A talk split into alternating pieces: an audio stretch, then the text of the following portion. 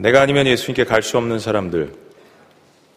어, 예수님께서 본격적으로 사역을 시작하시면서 어, 이제까지 사람들이 보지 못한 놀라운 일들을 보여주시기 시작했습니다. 이게 뭐 단순히 기적과 또 능력 이런 것뿐만이 아니라 말씀을 들어보니까 이제까지 이 땅에서 사람들이 그 위대한 사람들이 이야기한 것과는 본질적으로 다른 놀라운 말씀의 권세가 있는 것을 알기 시작했습니다.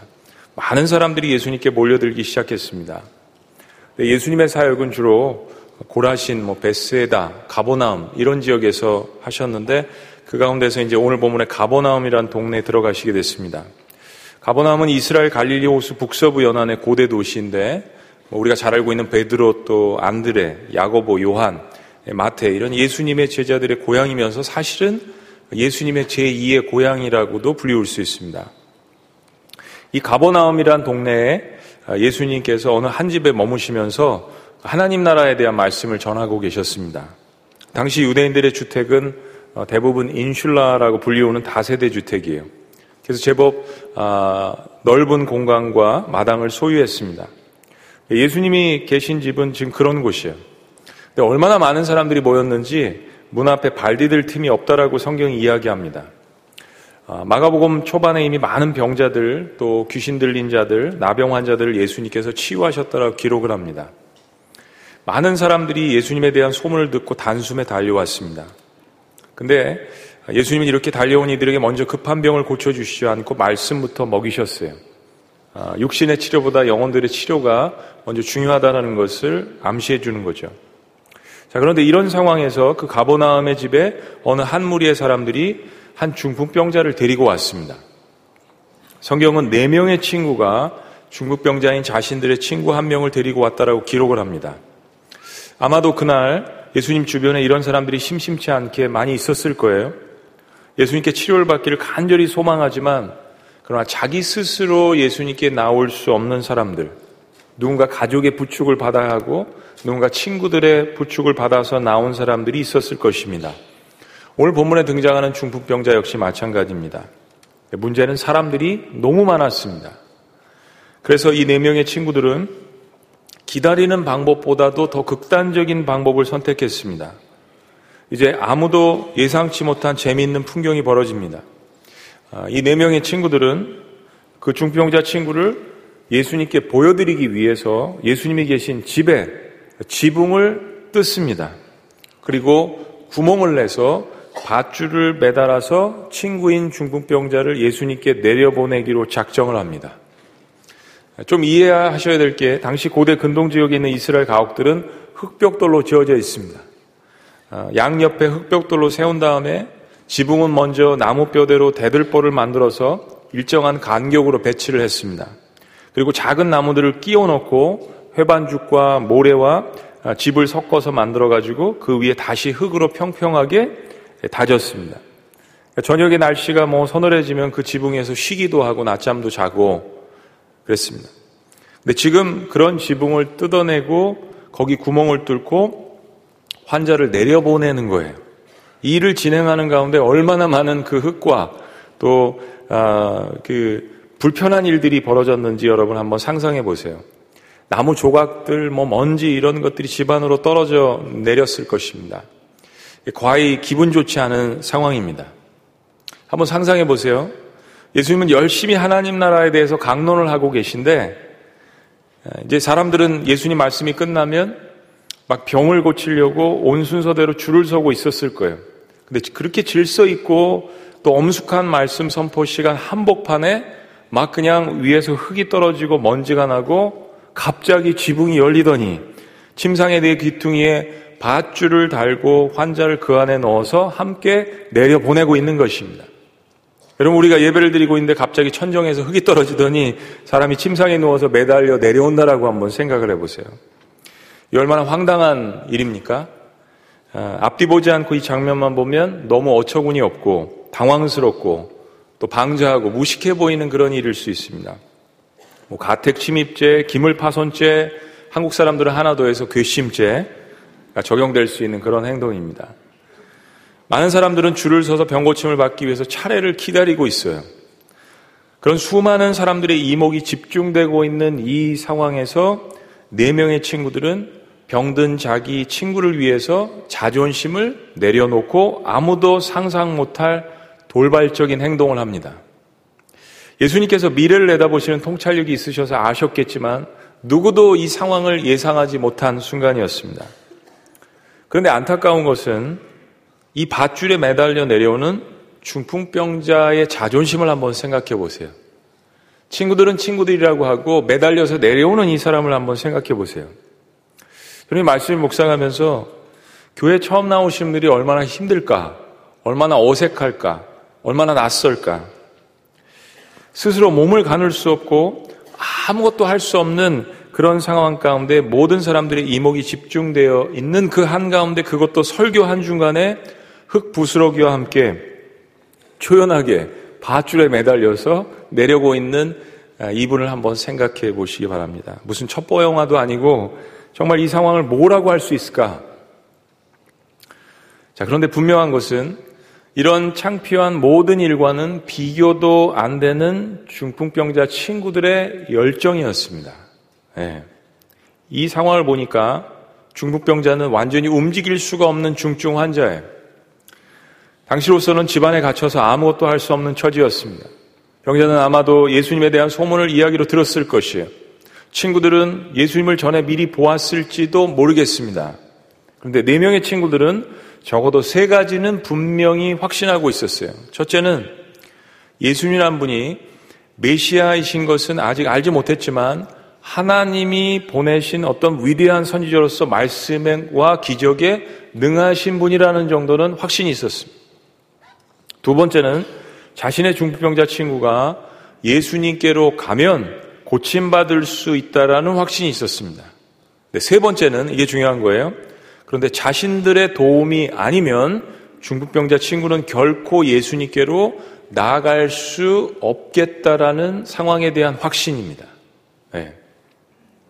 네. 내 친구들의 이 세 가지의 확신이 집안 어두캄캄한 곳에 갇혀서 전혀 거동하지 못하고 있었던 이 친구를 빛 가운데로 밖으로 불러냅니다.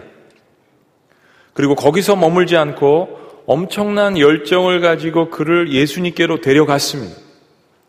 근데 상황이 만만치가 않습니다. 수많은 사람들이 기다리고 있는 거예요. 그래서 지붕을 뚫었습니다. 한 가지만 더 생각해 보세요. 지금 이 중풍병자 친구는 중증 환자이긴 하지만 지금 막 숨이 끊어지는 아주 이멀전시한 환자는 아닙니다. 그러면 상식적으로 생각한다면 순서대로 기다렸다가 치료를 받아도 되잖아요. 그러면 도대체 뭐가 이런 상황들을 만들었을까요? 바로 네 명의 친구들의 중풍병자들이 친구에 대한 뜨거운 사랑이었습니다. 우리는 그들이 어떤 사연을 가진 사람들인지는 모르지만 분명한 것은 이 친구들의 믿음은 지붕을 뚫는 믿음이었다라는 것입니다. 그리고 그들은 내가 아니면 이 중풍병자 친구는 결코 예수님께 갈 수 없을 것이라는 그 사랑의 믿음을 가졌습니다. 그리고 오늘 예수님이 아니면 내 친구는 치료될 수 없다라는 절박한 마음이 지붕을 뚫게 한 것입니다. 사랑하는 만큼 행동하게 된 거죠. 자, 모든 사람들이 이제 그들의 시선을 지붕에서 내려오는 환자에게서 예수님에게로 돌렸을 것입니다. 과연 예수님이 이 상황에 뭐라고 이야기하실까? 우리가 생각하기에는 이런 일을 벌이는 이 친구들과 이 사람을 분명히 야단치시고 화를 내셔야 하는데, 근데 예수님은 지붕을 뚫은 사건만큼이나 모든 사람들의 예상을 빗나가는 이야기를 하십니다. 자, 5절 말씀 다 같이 읽어보십니다. 5절. 같이 시작. 예수께서 그들의 믿음을 보시고 중국병자에게 이르시되 작은 자야 내 죄사함을 받았느니라 하시니 놀랍게도 예수님은 그들의 믿음을 보시고 먼저 질병을 치유해 주신 것이 아니라 아들아 소자야 내가 너의 죄를 용서한다라고 선언을 해 주신 것입니다. 근데 상식적으로 내 병이 나음을 얻을지라라고 해야 맞는데 예수님은 모든 예상을 벗어나서 내 죄 사함을 받았느니라라고 하신 거예요. 이유가 있으신 거죠. 그리고 이제 예수님의 이 말씀 한마디에 논쟁이 벌어졌습니다. 여기에 조사관으로 파견된 유대 종교 지도자들이 예수님이 말씀하시는 이 말을 캐치한 거예요. 그리고 신랄하게 마음 가운데 정죄하기 시작했습니다. 7절 다 같이 읽겠습니다. 시작. 이 사람이 어찌 이렇게 말하는가? 신성 모독이로다. 오직 하나님 한 분 외에는 누가 능히 죄를 사하겠느냐? 네. 참남하도다. 뭐 통촉하여 주옵소서. 그런 이야기입니다. 사실 하나님 한 분 외에는 누가 능히 죄를 사하겠느냐라는 종교 지도자들의 지적은 지금 모든 유대인들 앞에서 상당히 설득력이 있는 말입니다. 이 말은 결국 예수님 스스로가 하나님임을 선포하는 말이기 때문이에요. 그리고 이것은 당시 종교 지도자들에 대한 대단한 도전이었습니다. 그들은 이런 종류의 말을 들을 때마다 질투가 났고 예수님의 도전은 그들의 기득권과 종교적 리더십의 근간을 다 흔드는 일이었습니다. 그런데 예수님께서 그들의 완악한 마음을 아시고 이렇게 답변하십니다. 자, 구절 다 같이 읽습니다. 구절 시작. 중병자에게 내 죄 사함을 받았느니라 하는 말과 일어나 내 상을 가지고 걸어가라 하는 말 중에서 어느 것이 쉽겠느냐? 여러분 생각해 보세요. 어느 게 쉽겠습니까? 당연히 내 죄사함을 받았느니라 하는 말이 쉽죠. 왜요? 왜냐하면 아무도 죄사함을 증명할 수 없잖아요. 이거 뭐 MRI로 증명할 거예요? 엑스레이로 증명할 거예요? 죄를 실제로 용서하시는 하나님 한 분 이외에 죄가 정말 사함을 받았는지 아닌지를 누가 알겠습니까? 그러나 말은 쉽지만 여러분 이 말은 당시의 법을 생각할 때 생명을 내놓고 해야 되는 이야기입니다. 그냥 직결 심판받고 돌에 맞아서 죽을 수 있는 일입니다. 그런데 예수님의 실제 의도는 정말로 예수님께서 하나님의 아들로서 진실로 죄를 사는 권세가 있음을 선포하신 것이에요. 10절 다 같이 읽습니다. 다 같이 시작. 그러나 인자가 땅에서 죄를 사는 권세가 있는 줄로 너희로 알게 하려 하노라 하시고 중국병자에게 말씀하시되 그리고 예수님께서 결론을 맺으십니다. 11절 내가 내게 이르노니 일어나 내 상을 가지고 집으로 가라. 그런데 정말 놀라운 일이 벌어졌습니다. 12절에 그가 일어나 한번 따라 하십니다. 그가 일어나 네. 그가 일어나 그 상을 가지고 모든 사람들 앞에서 나가거늘 중병자는 예수님의 그 말씀대로 벌떡 일어났습니다. 내 친구들도 놀랐을 것이에요. 지붕을 뚫고 친구를 내려보는데 정말 자신들의 믿음처럼 예수님께서 자신의 친구를 치료하시고 많은 마을 사람들은 이 중병자를 알고 있었기 때문에 모든 사람들이 정말 놀랐을 거예요. 그리고 이 놀라운 일에 모여든 모든 사람들은 다 놀라며 영광을 하나님께 돌렸다라고 하고 그리고 이런 일을 도무지 본 적이 없다라고 증언합니다. 즉 하나님께 영광을 돌린다라는 것은 결국 이 일이 하나님께로부터 왔다라는 것을 인정하는 일이고 그것을 인정한다라는 것은 결국 예수님께서 죄를 사는 권세가 있는 신적인 존재라는 것을 고백하는 거예요. 자, 오늘 이 말씀을 통해서 우리는 내가 아니면 예수님께로 갈 수 없는 사람들에 대해서 내가 어떻게 하는지 세 가지를 한번 적용해 보기를 원합니다. 그냥 듣고, 아, 좋다. 약간 찡하고 기분 좋아 그러고 가는 것이 아니라 한번 적용해 보기를 원해요. 첫째는 누가 나의 도움이 필요한 사람들은 없는가 주변을 돌아보라는 것입니다. 나에게만 계속 초점을 맞추는 것은 삶의 의미가 없어요. 주변을 돌아보는 겁니다. 사랑하는 여러분, 전도할 사람이 없고 도울 사람이 없다라고 말하지 않기를 바랍니다. 세상에는 나의 도움이 필요한 사람들이 널려져 있습니다. 하나님 우리에게 육신적인 눈도 주시지만 영적인 눈을 주셨어요. 영적인 사람이라면 세상에는 여기저기 배가 난파되어서 살려달라고 외치는 소리를 들어야 합니다. 특별히 기도할 때 많이 생각나게 하십니다. 오늘 또한 중보기도자들이 헌신을 했는데 저희 지구촌 교회는 정말 많은 중보기도자들이 있습니다. 엎드려 기도하는 것 중요합니다. 기도는 내 생각을 죽이고 하나님의 소리를 듣는 시간입니다.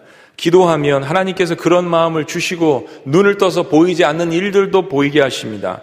극률의 마음입니다. 어디가 무너져 있는지 보게 하십니다. 그리고 그렇게 하나님이 주시는 마음을 가지고 주변을 돌아보면 사람들의 필요가 보이기 시작합니다. 그리고 마음을 무시하지 말고 하나님이 주시는 그 마음을 발전시켜 보세요. 두 번째는 내가 그 사람을 위해서 할 수 있는 일을 작은 일이라도 찾아보는 것입니다. 네 명의 친구들은 평소에 중병자인 친구를 위해서 할 수 있는 일이 무엇인지 고민했을 거예요. 정말 좋은 친구들을 만났습니다. 비록 중급병자로서 평생을 누워 있었지만 인간관계 잘한 거예요. 좋은 친구들을 두었습니다. 그러던 차에 그들은 예수님에 대한 소문을 들었습니다. 그리고 그들은 예수님께서 나병 환자도 치료하시는 놀라운 기적들을 일으키신다는 소문을 듣고 그리고 자신의 아픈 친구를 위해서 예수님께로 데려가기로 작정을 합니다.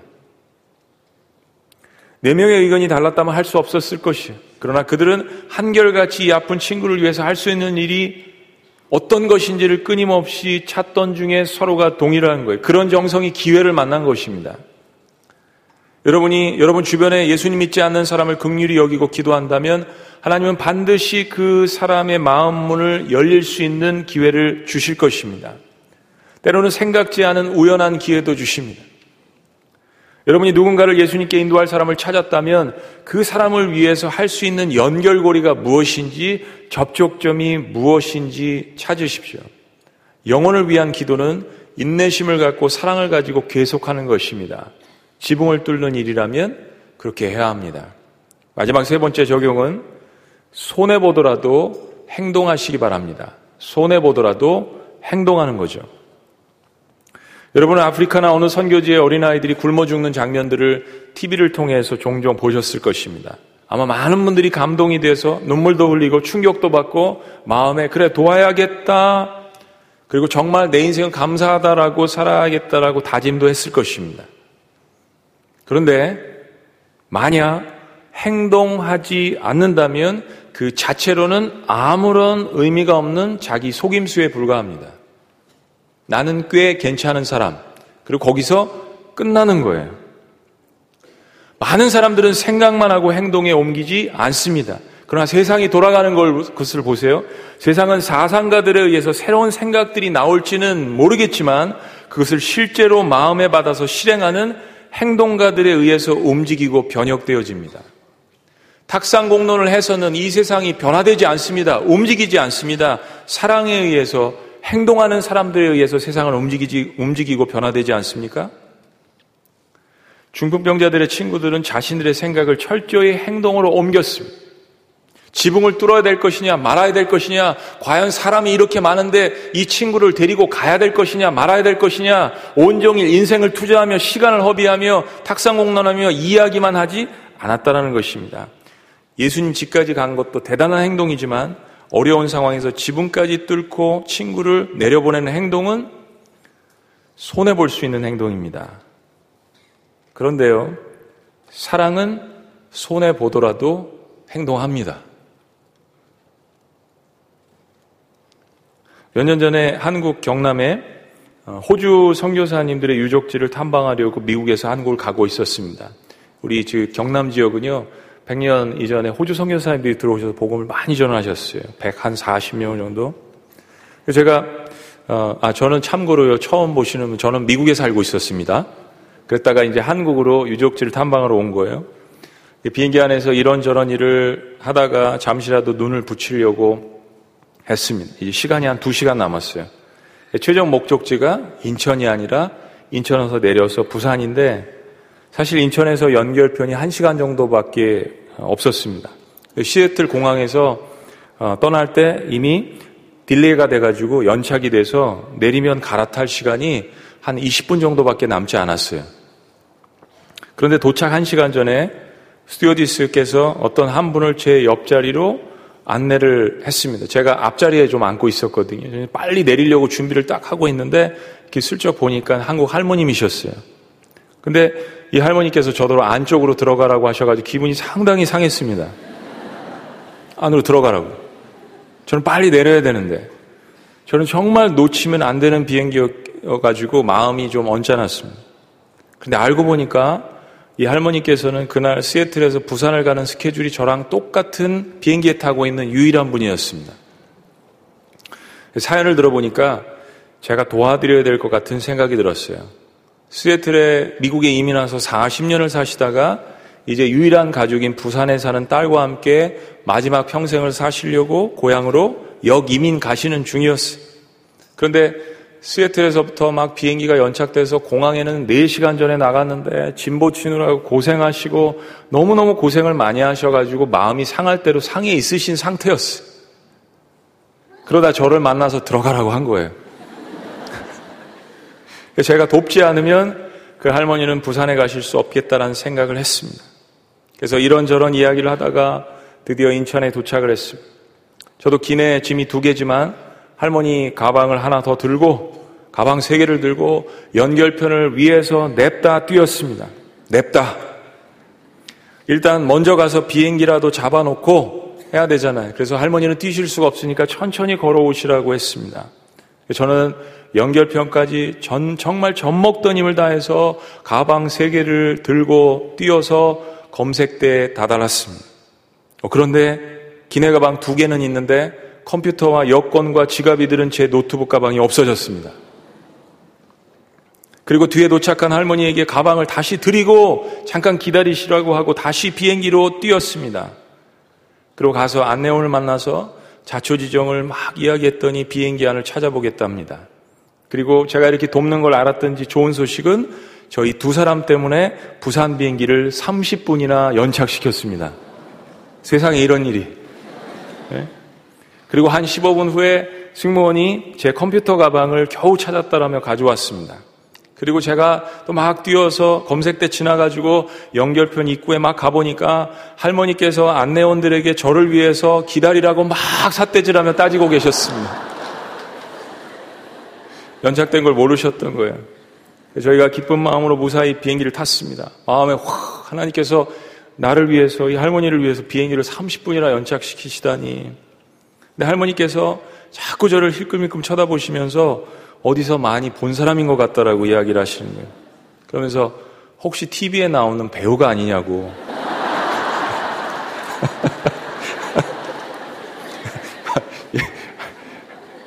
이거 꾸며난 얘기가 아닙니다. 네, 여러분이 웃으시는 이유를 모르겠네요. 제 할머니께 아니요 라고 하면서 웃었습니다. 다시 할머니의 무거운 기내 가방이 생각이 나서 할머니 좌석에 가서 그 가방을 위로 올려드렸습니다. 그때 할머니께서 저에게 이렇게 말씀하시는 거예요. 아, 이제 누군지 알겠어요. 목사님 아니세요? 최 목사님 아니세요? 제가 코엠 TV를 통해서 목사님 설교 방송을 봤는데 그렇군요. TV에서 보시긴 보신 거예요. 배우가 아니라 목회자였습니다. 알고 보니까 참 이런 우연이 없어요. 스웨틀에 제 친구 목사님 교회를 출석을 하시다가 뭐 교회에서 이제 언짢은 일과 상처를 받으셔서 교회를 안 나가신 지 오래되신 거예요. 저도 말씀드렸습니다. 할머니, 제가 오늘 이렇게 도와드리는데 그 목사님께 은혜를 받고 도움을 받으셨으면 교회를 꼭 나가셔야 됩니다. 이제 한국으로 역이민 가시니까 아, 할머니 도착하시는 그 부산에 가셔서 꼭 교회에 나가셔야 됩니다. 라고 이야기를 하고 신분도 발각됐으니까 오늘 풀 서비스를 해드려야겠다 생각을 하고 부산역에 딱 도착을 해서 보니까 할머니 짐을 도와드려야 되는데 밤늦게 도착해가지고 연착해서 도와줄 사람들이 없는 거예요. 할머님 이민백이 3개입니다. 40년을 미국에 사시다가 오셨으니 짐은 다 다른 것들은 붙였지만 얼마나 무거운지요. 그리고 제 짐을 찾고 그리고 실어드리고 버스 타고 가시라고 이제 이제 따님 오시니까 작별 인사를 했습니다. 그리고 신앙생활 꼭 열심히 하시기로 약속을 했어요. 그리고 정말 기쁘고 홀가분하고 감사한 마음으로 좋은 일 했으니까요. 그리고 버스 정류장에서 버스를 딱 기다리는데 웬걸이요? 가방 하나가 또 없어졌습니다. 그 가방에 컴퓨터, 지갑, 여권, 평생 동안 설교한 그 컴퓨터가 다 들어있어요. 그날이요, 긴 얘기 짧게 하면 김해공항을 다 뒤집어 놨습니다. 화장실, 그리고 다시 들어가서 검색대, 이동버스, 문이 닫힌 비행기 문까지 다시 열고 담당자들이 다 총 출동돼서 열심히 한마음이 되어서 도와주었습니다. 여러분, 미국에서는 이렇게 할 수가 없어요. 다시 검색대 안으로 들어갈 수 없습니다. 대한민국 정의 많은 나라만 할 수 있는 일이에요. 담당자가 제가 할머니를 계속 도와주는 것을 보고 있었기 때문이에요. 그리고 할머니가 저를 계속해서 쫓아다니면서 목사님, 목사님이라고 부르는 통에 신분이 노출돼가지고 이득을 본 것 같아요. 아마 크리스천들이 곳곳에 있었던 것 같아요. 1시간 30분 정도가 지나서 제 노트북 가방을 다시 찾았습니다. 할머니는 중간에 이제 가셨어요. 담당 여직원이 가방을 찾고 제 앞에서 눈물을 흘렸습니다. 할머니는 먼저 집에 가셨는데 여직원에게 제가 가방을 또 잃어버렸다는 이야기를 드시고 죄책감에 밤을 홀딱 세우시고 스웨트에 있는 제 친구 목사님에게 전화를 걸어서 저에게 연락하라고 제 전화번호를 모르시니까 가방을 찾았냐라고 밤새도록 전화를 하셨다라는 거예요. 여러분 중요한 얘기가 남았습니다. 나중에 알게 된 사실은 이 모든 것이 그 할머니께서 다시 신앙생활하게 해달라고 한 그 교회 담임 목사님의 눈물의 기도의 응답으로 일어난 사건이었습니다. 그런데 그 목사님의 도구가 바로 옆에 도시에서 목회를 하던 친구 목사 저였습니다. 저에게 얘기하는 게, 제 목사님, 내가 그 할머니를 위해서 얼마나 기도했는 줄 알아요? 그러면서 너무 신기하다라는 거예요. 자기 친구가 도구가 돼가지고 도왔다라는 거. 저는 그냥 wrong place에서 wrong time에 그 자리에 대기하고 있다가 하나님 앞에서 right time에 쓰임을 받은 거였어. 그냥 사연이 있는 할머니 가방을 들어드릴 생각이었는데 하나님은 그 영혼을 한국까지 따라가신 거예요. 여러분 귀신만 붙어 다니는 게 아닙니다. 기도하면 성령께서 따라다니시는 거예요. 하나님의 성령의 좋은 영이 따라다니는 겁니다. 3년 만에 제가 작년에 그 할머니께서 올해 미국에 저를 찾아오셨습니다. 그리고 생명의 은인이라고 말씀해 주셨어요. 그리고 그 목사님도 같이 재회를 해서 저희가 밥을 먹으면서 인생에 대해서, 신앙에 대해서, 치료에 대해서, 회복에 대해서 네. 너무나도 아름다운 식사를 같이 함께 했습니다. 생명의 은일이라는 그 말에 얼마나 마음에 기쁨이 있었는지 모르겠어요. 그 목사님께도 이 할머니 초기 정착하시고 할 때 도와드렸던 친구 목사님에게도 감사의 말을 전하셨습니다. 사랑하는 여러분, 도움을 받은 중풍병자에게는 결코 잊을 수 없는 사건입니다. 지금은 모르지만 지금은 그분이 교회 나오실 때 예수님 앞으로 나올 때 중풍병자처럼 얼마나 창피하다라고 느끼며 구원 초청할 때 자존심도 상하고 하나님 만나는 과정에서는 인간은 자존심이 상합니다. 나를 포기해야 되니까 내가 왜 죄인이야? 네? 내가 왜 하나님 앞에 일어나야 돼? 그런데 나중에는 누구보다도 여러분들에게 깊이 감사할 거예요. 자매님이, 형제님이, 친구요, 아버님에게, 부모님에게, 자녀에게 따라 하더라. 당신이 바로, 내가 바로 내 생명의 은인입니다. 누가 나의 도움이 필요한 사람들은 없는가 늘 주변을 바라보시기 바랍니다. 내가 그 사람을 위해서 할 수 있는 일이 무엇인가 작은 것이라도 찾아보시기 바랍니다. 그리고 손해보더라도 작은 일이라도 행동해 보세요. 사랑한다면요. 지붕을 뚫고 싶다면요. 내가 아니면 예수님께로 나올 수 없는 사람은 하나님과 우리만 압니다. 당사자는 모르죠. 할 수 없습니다. 우리 지난 2주 동안 블레싱 축제를 통해서 여러분 정말 눈물에 많은 수고를 하셨습니다. 우리 잠시 동영상 보시겠습니다. 예수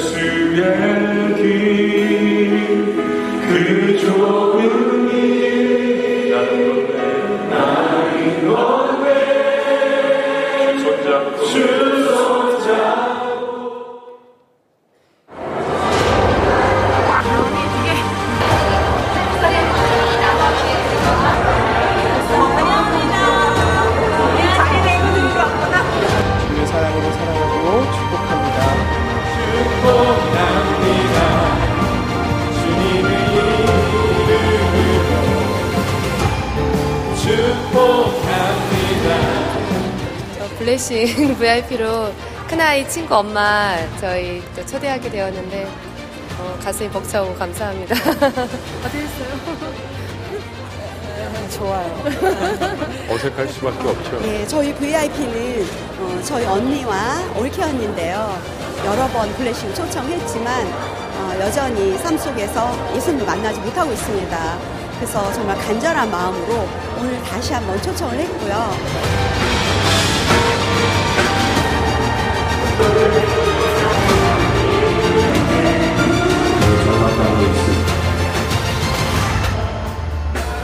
그 자리가 여러분들의 인생이 바뀌는 자리가 되실 거라고 저는 믿습니다.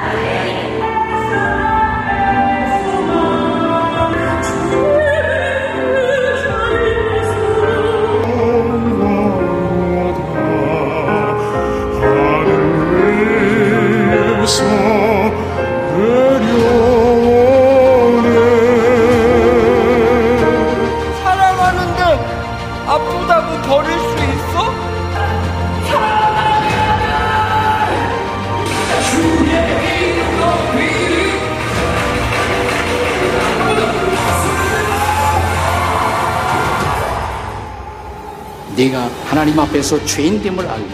정말 이름처럼 살아온 야곱. 나는 욕망으로 내 인생을 물들였던 그런 사람입니다. 저는 죄인입니다. 이 고백을 한 것이요. 이 고백 없이 새 아침은 올 수가 없습니다.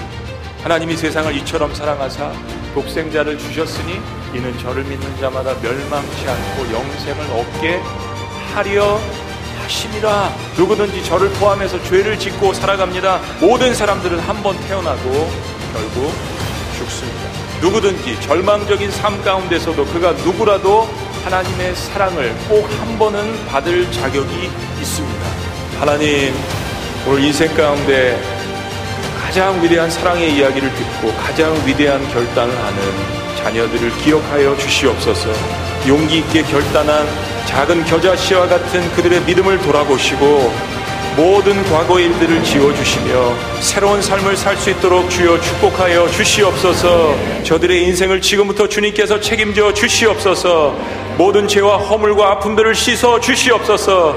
십자가에서 죽으셨다가 다시 부활하신 놀라우신 이름 예수 그리스도의 이름으로 축복하며 기도합나이다. 아멘. 할렐루야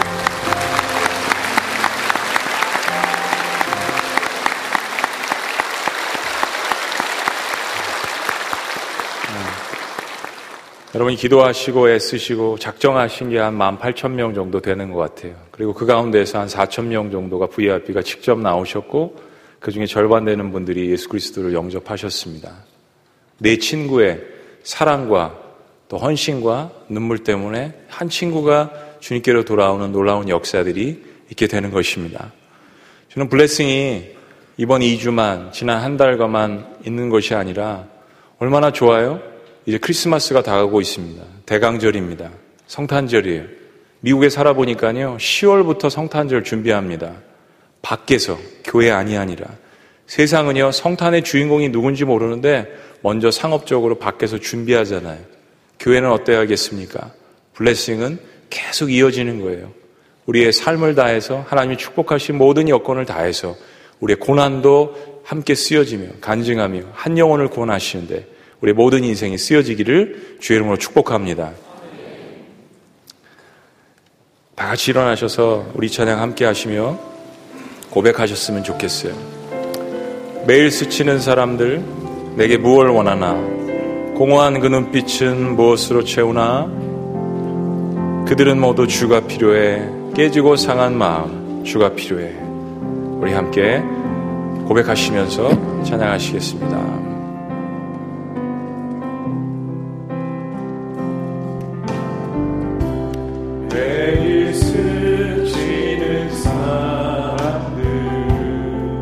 무엇 원하나? 내게 무엇 원하나? 공허한 그 눈빛을 무엇으로 채우나? 무엇으로 채우나? 모두 자기 고통과 모두 자기 고통과 있습니다. 두려움 가득 두려움 가득 감춰진 울음소리. 감춰진 울음소리. 그러나 주님이 들으십니다. 주님 들으시네.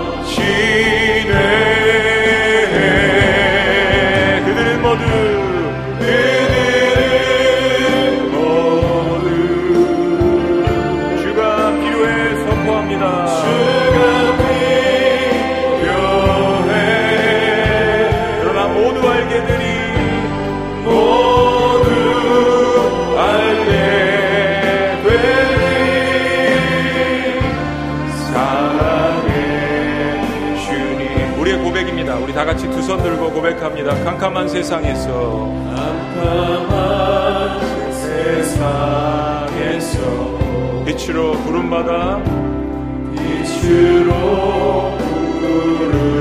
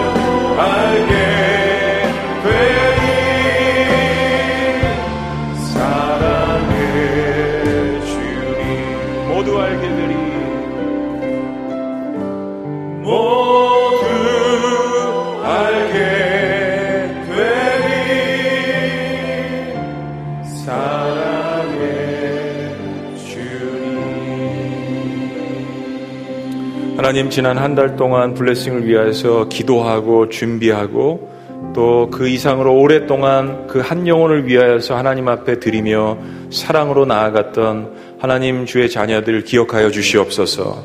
그리고 그 내 친구들의 믿음 때문에 이 자리에 나와서 예수님 영접하고 또 새로운 삶을 발견한 그 친구들도 동일하게 축복하여 주시옵소서. 나에게 빛으로 오신 그 예수님을 매일매일 선포하는 나에게 블레싱으로 오셨던 그 예수님을 매일매일 선포하는 하루하루가 될 때 내 인생 가운데 이전보다 더 큰 영광과 하나님이 함께 하시는 놀라운 축복으로 채워 주시옵소서. 12월에 함께 하시는 하나님 성탄에 우리 가운데 오신 그 주님을 증거할 수 있는 그 시간들 그런 모든 것들 우리에게 주셨으니 두려워하지 않고 예수는 그리스도라고 외치게 하여 주시옵소서. 이제는 우리 주 예수 그리스도의 은혜와 하나님 아버지의 극진하신 사랑과 성령님의 감화교통 역사하심이 내가 아니면 예수님께로 올 수 없는 그 사람들을 여전히 위해서 기도하며 축복하며 주님 앞에 나아가는 사랑의 행동자들에게 하나님이 함께 하시는 놀라운 축복이 이루어지기를 간절히 축원하옵나이다. 아멘.